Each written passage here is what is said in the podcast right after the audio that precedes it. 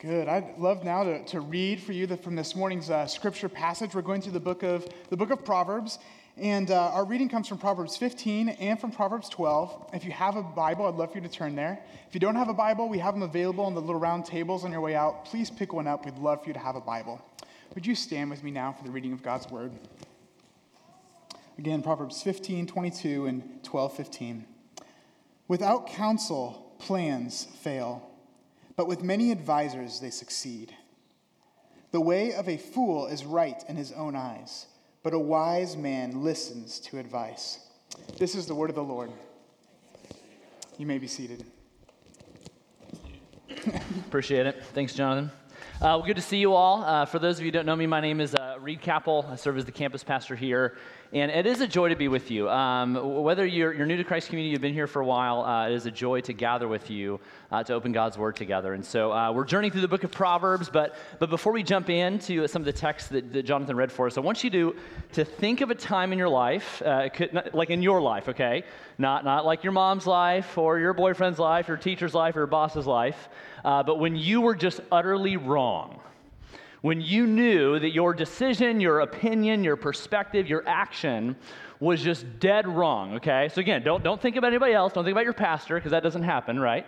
Uh, they're never wrong. No, but I want you to think about a time when you, you knew you were wrong and you still dug your heels in. And, and you refused to admit and recognize that you were in the wrong, either in your opinion, your perspective, or in your actions. And, and, and, and there's so many instances. And, and, if, and if that describes you, would you stand up, please, really quick? No, just kidding, just kidding. You don't have to do that. Uh, some of you are like elbowing somebody next to you. But, but, but truly, I mean, there are a lot of instances I can think of. But the, the quintessential moment in my life was when I was in middle school.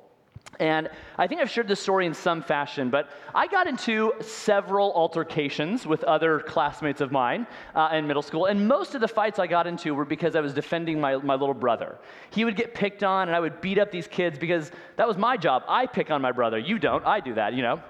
I'm on the school bus, and this kid was making fun of my brother, and I chased him off the bus, and I am screaming at him. I'm running, chasing him into the house. We live in a townhome. He's my next door neighbor, so we share like a building, and I am like throwing every word I can possibly think of, you know, words that you don't hear in Disney movies, okay?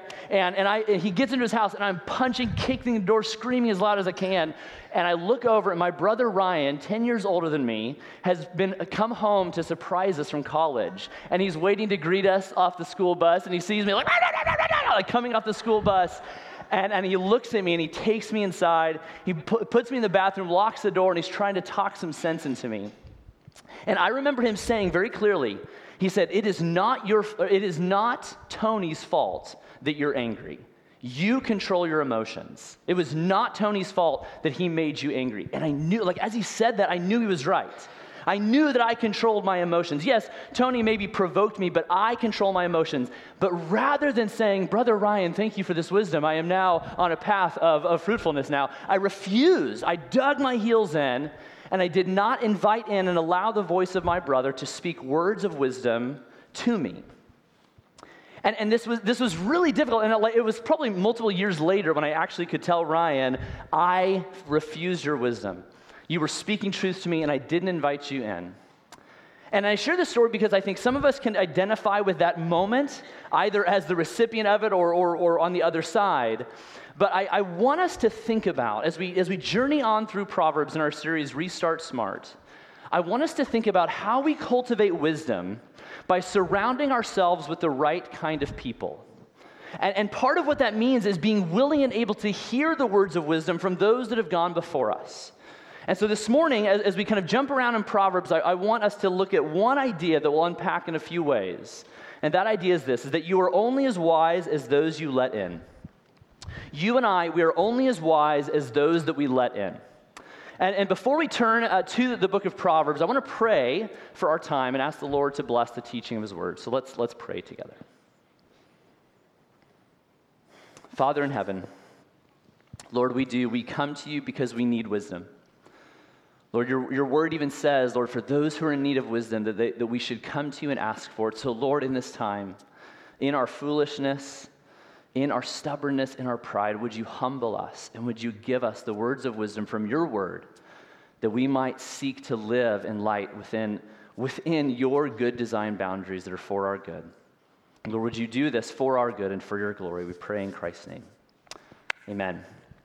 So, Proverbs, uh, one thing I'm going to mention um, the, the, remaining messages in our series are going to feel a little different. Just be, uh, They're going to feel a little bit more thematic because that's really the, how the, the rest of the book of Proverbs is set up. You know, the, the first you know, nine chapters, as we mentioned, are about 10, 10 speeches uh, from Solomon to his son. But then chapters 10 through 31 is just kind of this amalgamation of, of, of, random words of wisdom. And so it may feel thematic, but that's because that's how the book of Proverbs is set up. And so we'll be doing a, a lot of jumping around. So get your thumbs, you know, ready, whether you have a paper Bible or, or digital Bible. But we will be anchoring in the text, but it's going to feel like we're jumping around a bit. So I just wanted to kind of give you that, that heads up. But, but I want us to look at this idea of cultivating wisdom by placing wise people in our lives. And I want to do that by looking at three questions from the, uh, the various uh, proverbs we'll be looking at. And the first question is this is do you let wise people in? Do you let wise people in? Now, part of this question is, is really uh, about letting people in to begin with in our lives. And, and this is something that we intuitively know. I think we know that we, we need relationships, that we were created even for relationships. There's something about that, whether you believe in God or not. I think we know that there's something about our being wired for community and relationships. And yet, while we know it intuitively, we also don't functionally live that wisdom out. Increasingly so in our day, we live lives of, of isolation, of insulation, and of independence that has created this, this serious issue of loneliness, particularly in the Western world. In fact, uh, the, the, former U.S. Surgeon General, Vivek Murthy, he went on record in declaring that, that there is an epidemic of loneliness in our, in our country, in our culture in particular, and it is contributing towards a wide range of health problems. In fact, there, there's a lot of medical research that has come out to show that because of our isolation and insulation and independence, there has been this amazing connection between social isolation and, and uh, being more dangerous and killing more people than obesity. And, and, so, this is a reality that while we, we know intuitively, yes, we need relationships, we also find ourselves not functionally living into this wisdom in our day to day lives. Additionally, if you add to that, I mean, the, the, tragic trend of, of teenage suicide on the rise in recent years, I mean, we can see that this is not just a matter of wisdom and advice, but truly a matter of life and death. So there's no denying the severity of loneliness in our day. But what's so interesting is that in our, in our, our culture that is more connected than any generation in history, technologically speaking, we are also the most isolated and loneliest culture in human history. We, we've exchanged friendships for Facebook. We've exchanged memories for memes. We've exchanged community for comfort. We've exchanged dinner tables with drive throughs. And we find ourselves more and more in a place of loneliness. We're more miserable than we ever have been. Which is all the more reason for us to heed the timeless words from the book of Proverbs that speaks to this reality that we need one another and, Solomon addresses this in various ways, but in particular, this is kind of what he's driving at in chapter 15, verse 22, where Solomon says, Without counsel, plans fail, but with many advisors, they succeed. And, and because w- when it comes to deciding how to navigate life, how to live life to the fullest, to seek the good life, whatever that is, we have to recognize we need one another. We need one another in relationships, absolutely, but we also need one another because we can't figure this out on our own. We weren't designed to. When it comes to making major decisions in our lives, my voice should not be the only voice that I'm listening to. My, my perspectives and interests should not be the only perspectives and interests that I'm considering. My opinions should not be the only opinions that I'm weighing everything against. If we want to grow in, we, have kind of defined wisdom as the skillful art of living in God's world. If we want to grow in wisdom, then we need to let people into our lives. And, and, yes, that means having relationships for sure, but also having relationships where we are inviting the voices of others to speak into our lives. And so, a question for us as we think about this idea of cultivating wisdom by surrounding ourselves with wise people, the question for us is this is are you inviting wise people into your life to speak into your life? And, and are they advising you actually in a direction that keeps you within God's good design boundaries? You see, we, we believe that, that wisdom is lived within God's design boundaries, not because it's what's right, it's what God has said, but also because it is what is for our good. And so it's not just enough to have people speak into our lives, we have to have the right people speaking into our lives. Who have you given that privilege to? So, so think about the context of your primary place of influence. That may be your job, that may be your home, that may be school, that may be a certain community that you're a, a part of. I want you to think in that context and ask who is someone in your line of work, in your community, in your school, that you can go to, someone who has a few more birthdays than you, perhaps, that you can go to and, and seek wisdom from. Who is someone that, that has journeyed the road that you're on and can point out the potholes that you're about to um, come across? Now, it doesn't mean just because someone is older, it means that they're automatically wise, but I would say that time is an incredible forger of wisdom. Time is an incredible forger of wisdom. And are we willing to heed the words of Solomon when he says that we should seek multiple advisors, that we should pursue the counsel of multiple voices if we want our plans and our life to succeed. And if you're someone who does have the, the, the, privilege and the benefit of having a lot of birthdays under your belt, so to speak, are you willing to share your wisdom and experiences with others? Or is there even sometimes this kind of false humility of like, well, what do I have to offer? I mean, I, I, am not really that wise and experienced, but what I would say is that positions you perfectly to be a person of wisdom in someone else's life. Can you use your resources as an experienced person, as a person who's journeyed through life, has experienced a lot of hurt and pain, and speak into those who are coming up after you? And one of the things I'm a firm believer in is that th- this will also make you wise increasingly so. You see, because wisdom grows in our lives not just when we seek it, but also when we share it. And so we need to find out who are the people that I can pursue but also who are the people that I can impart wisdom towards? Now, think about it in the context of our church. I, I, think this is one of the reasons. I mean, are we inviting wise people into our lives in this community? This is partly why we have such a high value of community groups. We, we see that the need of having environments where there's the opportunity for mutual wisdom to be shared, for refinement. And so, so if you're in a community group, I encourage you to invest in that community group and to allow those to invest in you. Not just so that we have a relationship with people, and not just so that we have people to rely on when, when life gets difficult, although that's absolutely true, but do we see these relationships as a place where we are being formed in mutual wisdom together? But this is also why I think Sunday morning worship is important why a consistent habit of gathering Sunday after Sunday with God's people is so crucial, not because it's something Christians must do and it's what good people do, but because we are intentionally putting ourselves in an environment where we're being shaped by one another. I'm not saying that I think our church is uh, comprised of the wisest people in the world, but what I can say is I think we are a community that desires to seek wisdom together. And so, the more and more we commit ourselves to, to gathering in a local, local church community, serving, attending, knowing, and being known, I believe is one of the ways in which we live out the wisdom that we see in the book of Proverbs. But let me offer one last tangible action for us.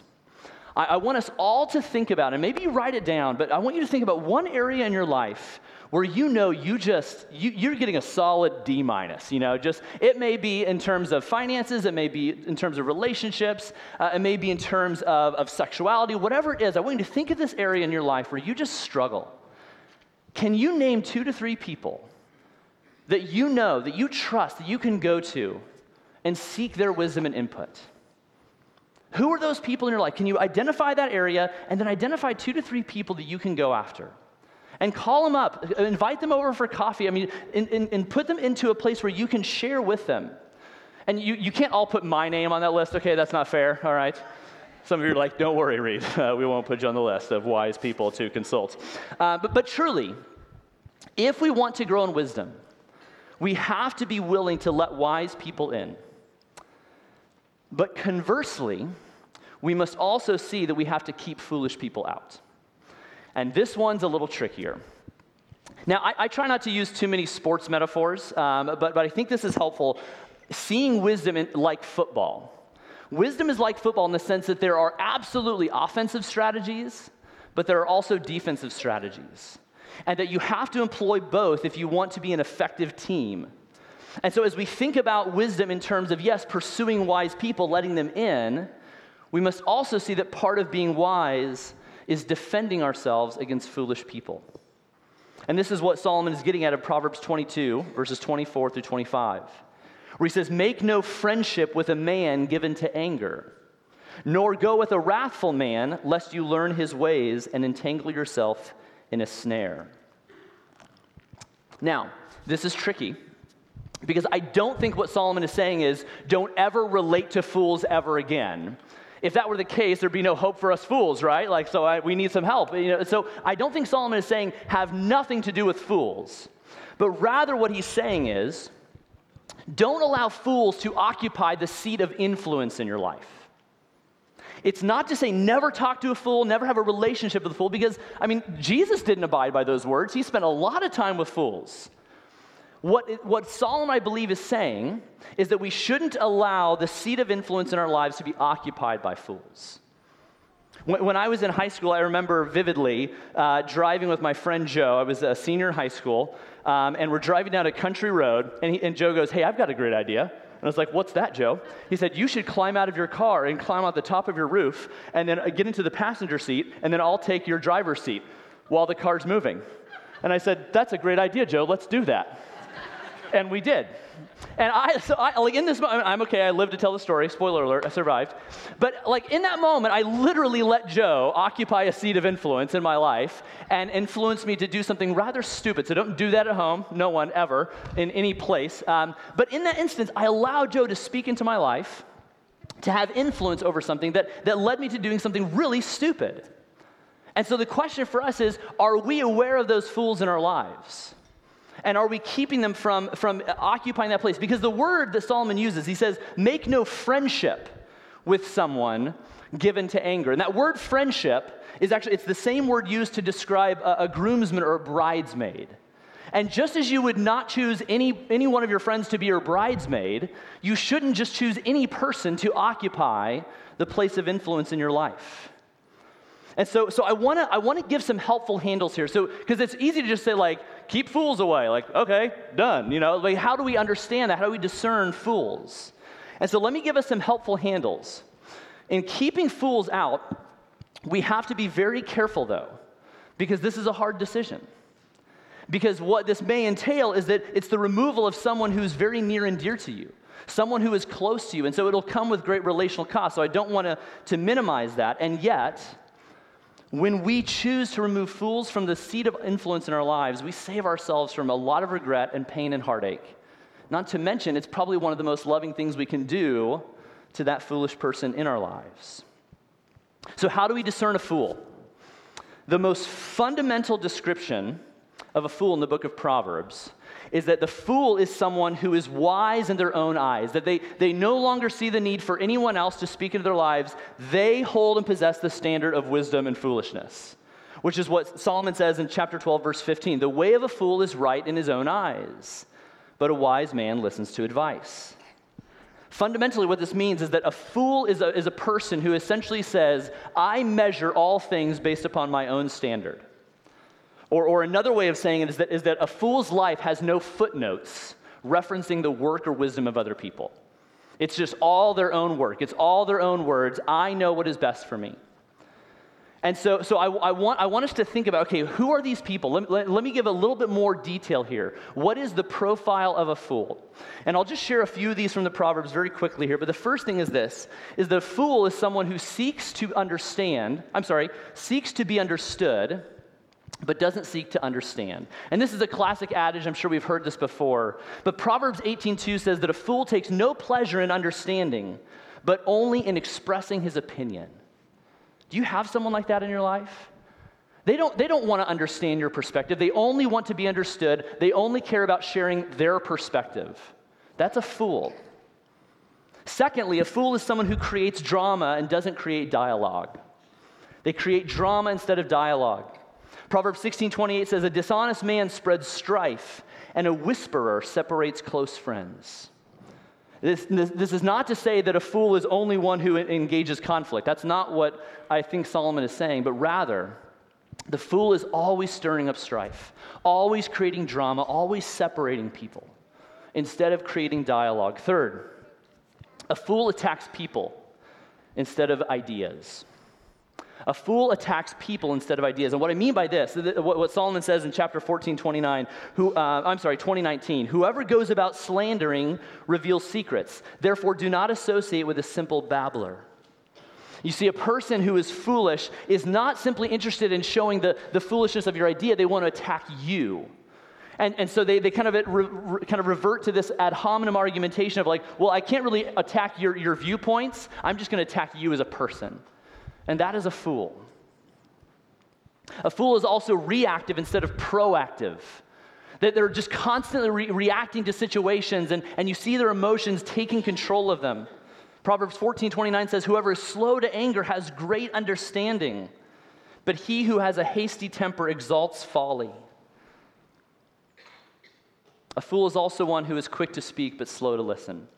And there's a lot of overlap and similarity with these foolish profiles here, but, but what Proverbs 21 23 says that whoever keeps his mouth and his tongue keeps himself out of trouble. Do you see these fools in your life? I, I was sharing uh, my, my sermon with, um, with my neighbor a few nights ago, and we were just talking and telling him about, about fools. And, uh, and he said this, this was really helpful. He said, You know, I think a fool is also someone who just presents problems but never suggests solutions. So that's not that's just my neighbor. That's not Solomon. So, uh, but but I think that's great. I think that's really good. They're just constantly presenting problems and never suggesting solutions. Now, this is not the exhaustive list of a fool, but but think about these people. Think about these characteristics, and do you find fools like this in your life? Uh, what I would encourage us to do is to do what I will, I'll call a fool audit. I, I think we should run our colleagues, our friends, our family members, to, and, and tread lightly there. I think we should run our pastors through that. And I, I, don't say that jokingly. Like, if you get any sense that, that me or Nathan or any of us are acting foolishly, it is not just your responsibility, it is your prerogative to call us out. If you see that I display any of these characteristics, call me out. Give me that gift that I might learn from this. But additionally, run, run the podcast that you listen to through this fool audit. Run it through this profile. Listen, I mean, all of your radio personalities, the, the shows that you watch, the newscasters that you are informed by, the authors that you are influenced by, run them through this profile. And while we're at it, let's run ourselves through it. Let's see if we display these attributes and these characteristics. And let us be willing to repent of them and to turn from this foolishness. So, again, we are only as wise as those we let in. And yes, that requires the pursuit of wisdom. And yes, it requires the guarding of foolish people from us. But lastly, we also need to avoid being stupid. We need to avoid being stupid. And, and, this is a good question at face value for us to consider. In fact, it's the very advice that changed Dwight Schrute's life. Take a look. What's the most inspiring thing I ever saw you Don't be an idiot. Changed my life. Whenever I'm about to do something, would an idiot do that? And if they would, I do not do that thing. Amen. Amen. Like, you can stop the sermon right there. Like, and truly, like, if we knew, if we just listened to that kind of advice, if we just understood the characteristic of a fool, but what I mean by not being stupid is what Solomon gets at at chapter 12, verse 1. He says, Whoever loves discipline loves knowledge, but he who hates reproof is, say it with me, stupid. Yeah, I just love it. Now, it doesn't mean uh, that a person is unintelligent, but rather that they're stubborn. So, I mean, Solomon does not mince words here. He's saying that a person who, who fails to receive correction is stupid, they're stubborn, and they are leading themselves down a path where they will do stupid things. And the remedy to this kind of stupidity and foolishness, yes, requires the presence of wise people, the absence of foolish people, but it also requires the humble posture of being able to invite, not just receive, but invite reproof and correction and rebuke. And that is very, very difficult. Proverbs 9 8 says this Do not reprove a scoffer, or he will hate you. but reprove a wise man, and he will love you.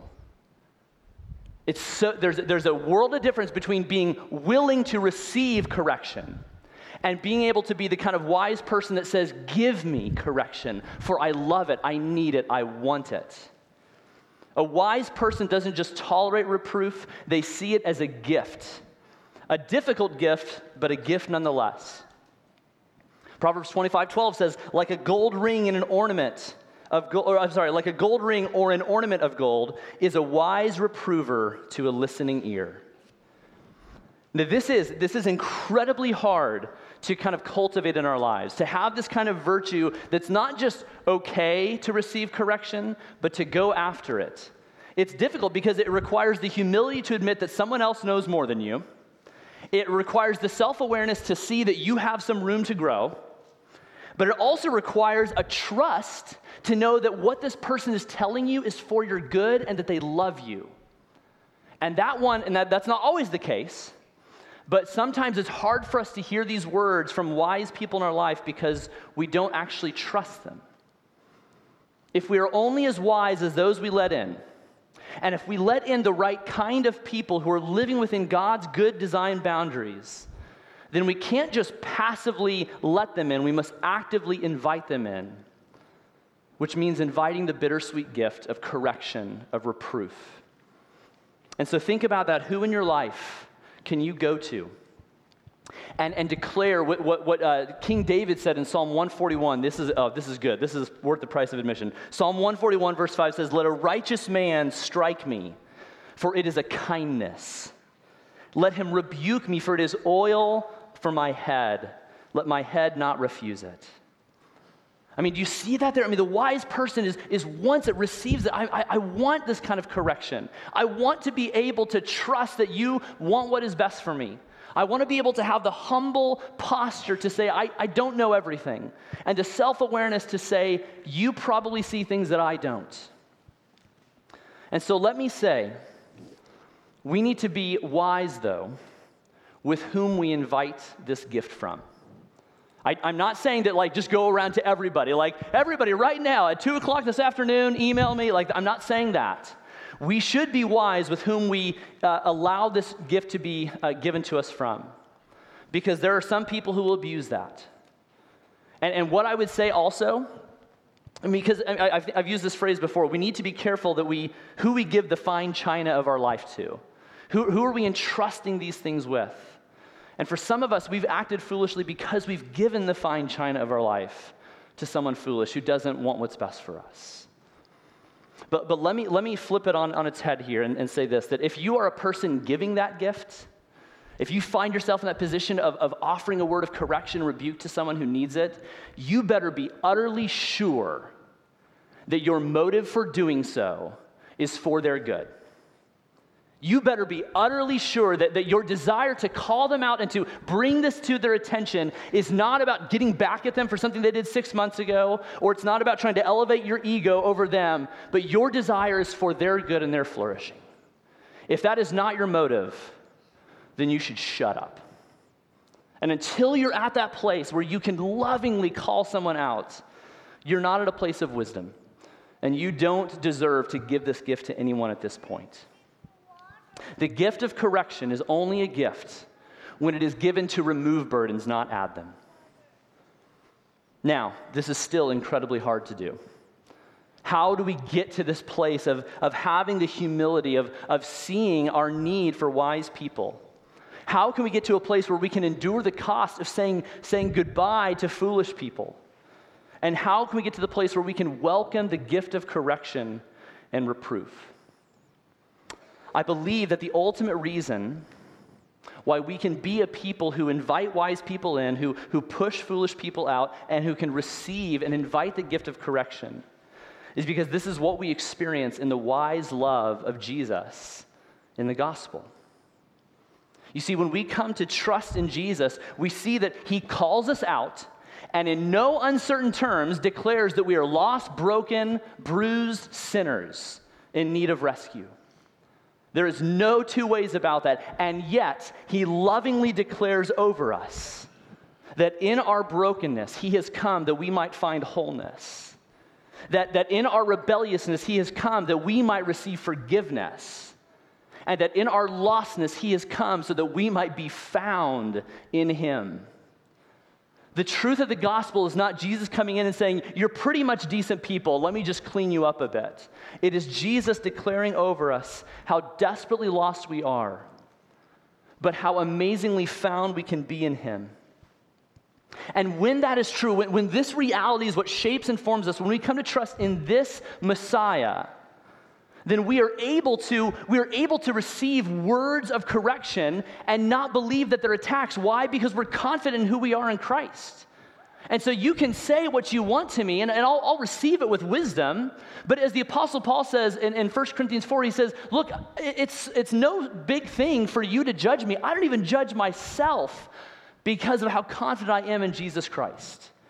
When we come to know and trust in Jesus, we're able to receive words of correction and not see them as attack. And conversely, we're able to give words of correction without attacking because we have received such loving words of wisdom that declare the worst news to us that we are broken sinners. But we also receive the greatest news that we are loved beyond our imagination. We are only as wise as those that we let in. And if that is true, then, then, then let us invite in the wisest person that has ever lived. Let us invite in the one who personifies wisdom itself. Let us invite Jesus to occupy the ultimate primary seat of influence in our lives, not just as one more advisor among many, but as our Lord and Savior, as the one who is lovingly and wisely guiding us into the life that is for our good, who loves us with an overwhelming and never ending love. May this wise Savior occupy the seat of your heart and mind. Let's pray. Father in heaven, Lord, I do. I, I, I, want, I want to be able to be a person who, is, who can humbly say, Lord, give me correction, and invites it from people who are wiser than me. Lord, I ask that, that you would do a new work in our minds and hearts today, that you would deepen within us an understanding of the gospel, that we are freed and forgiven. And so the, the worst news has been removed from us, that our identity and our joy and validation is rooted in you, so that we are able to receive words of correction, that we might live lives of wisdom for our good and for the good of others as well. So, Lord, I ask that you would give us that ability Lord, may we be able to invite wise people in. May you give us wisdom to keep foolish people out and to receive the gift of correction, Lord, because that is what we received in Jesus Christ. Lord, may you change us and form us to walk in your ways. Give us the ability to have the skillful art of living within your world for our good and for your glory. We pray this in Christ's name. Amen.